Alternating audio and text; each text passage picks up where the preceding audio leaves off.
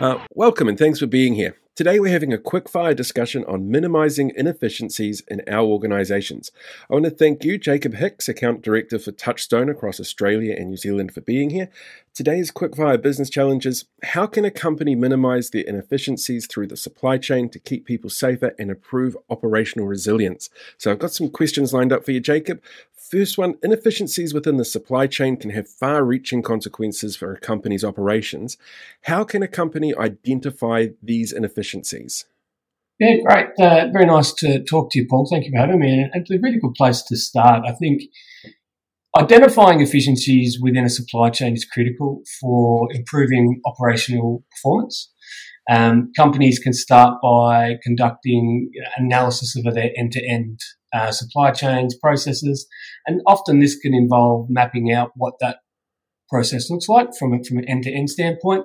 So from the you know of procurement of raw materials right through to the delivery of finished products to customers. And I, I guess by examining each step, companies can identify bottlenecks, um, delays, look for redundancies, and, and any other areas in which efficiencies may be present. So once these inefficiencies are identified, what steps can a company take to minimize them?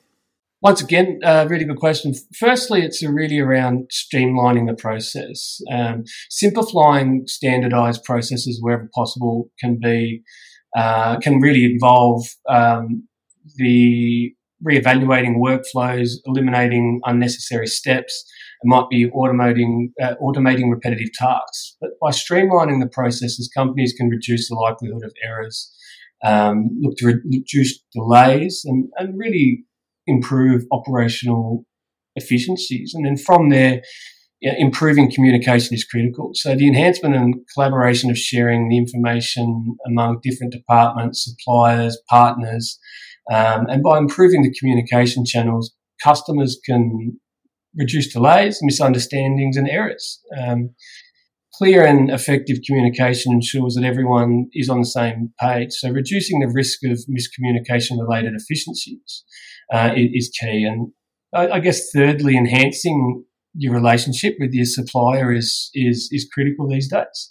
So strong relationships with suppliers um, allows you to, to minimize disruptions and delays.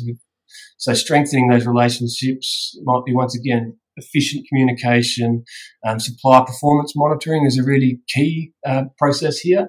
Uh, and then looking at, at joint process improvement initiatives, another area in which people don't often think about, but can really help you um, build that trust and, and ensure that supply chain is, is, is consistent.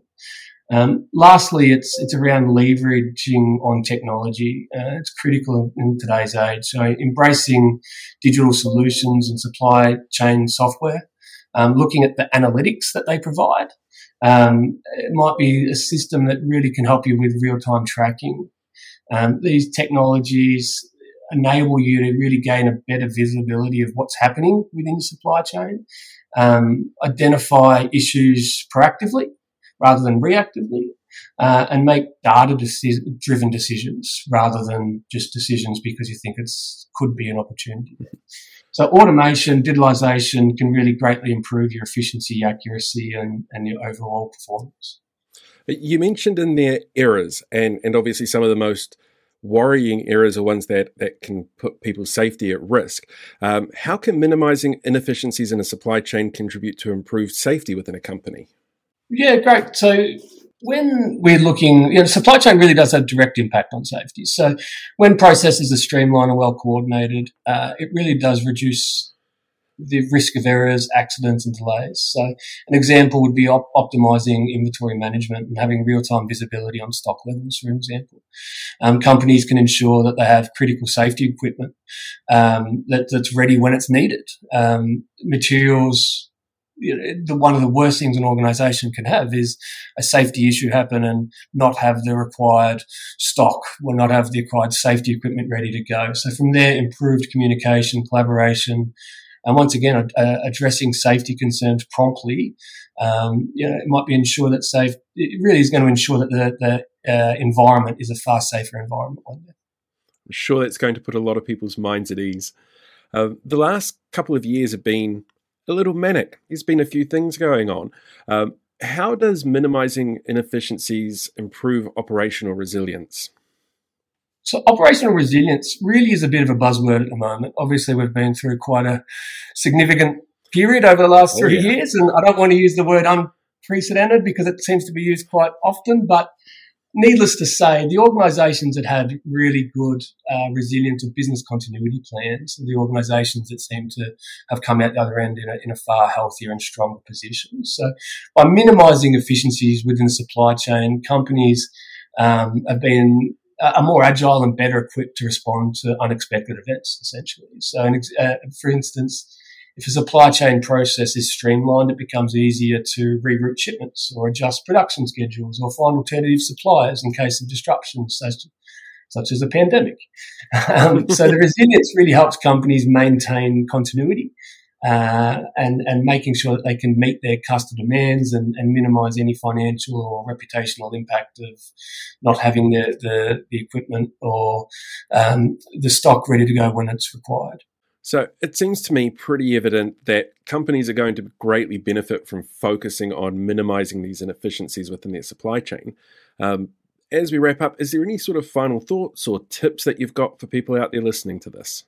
Yeah, I would really encourage our listeners to continuously monitor and adapt their supply chain process. So, in the business landscape, is constant, consistently evolving, and companies need to be proactive in identifying and addressing inefficiencies. So embracing innovation is a really big one. Um, the collaboration with suppliers, partners, and ultimately technology providers.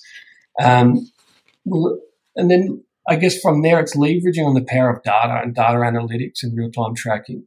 Um, this will really give you the ability to have real visibility into supply chain, um, really identify areas of improvement, uh, and these areas of improvement will make really profound changes to your organization. So by focusing on, on minimizing efficiency, efficiencies, companies can really achieve greater safety, uh, operational resilience, and really overall business success.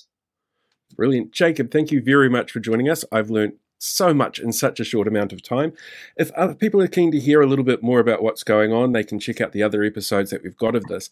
They can also check out the Certus website, which is going to be linked below in the description, uh, or they could reach out to you, Jacob, and we'll make sure that your details are there as well so people can hunt you down and, and get hold of you uh, if they're kind of curious to know a little bit more about what we discussed today. Thank you very much. Have a great day. Thanks, Paul.